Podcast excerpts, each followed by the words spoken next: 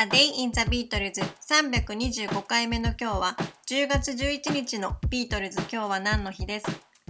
1967年の10月11日ジョンが資金提供した4個の展示会がロンドンのギャラリーで始まりました。ジョンとヨーコはこの前年の1966年の11月9日ロンドンのインディカギャラリーで出会いました。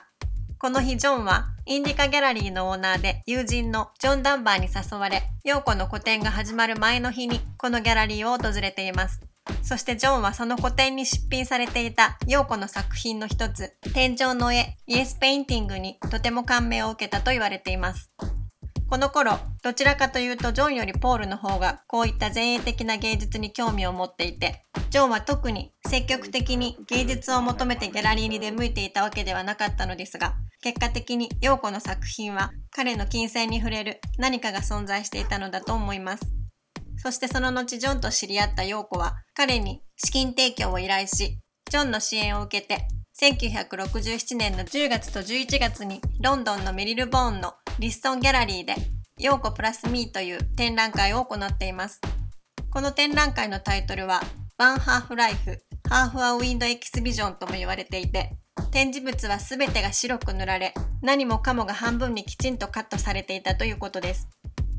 陽子は支援してくれたジョンへの感謝の気持ちとして、このショーへの参加を招待しましたが、ジョンは騒ぎを引き起こしたくなかったため、展示会には参加していません。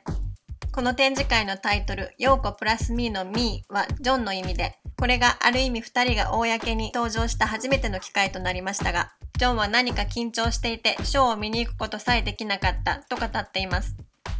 この時ビートルズはマジカルミステリーツアーのレコーディングなどを行っていて、ジョンは初めてアルバムのためにプロデュースを行ったりもしています。このジョンの陽子への出資もそうですが、彼らは単なるパフォーマーではなく、ライブ活動や映画への出演など様々な経験を経て、他のアーティストたちをプロデュースするような立場の仕事も請け負うようになり、それが後のアップル設立につながっていったのかもしれません。A Day in the Beatles 325回目おしまいです。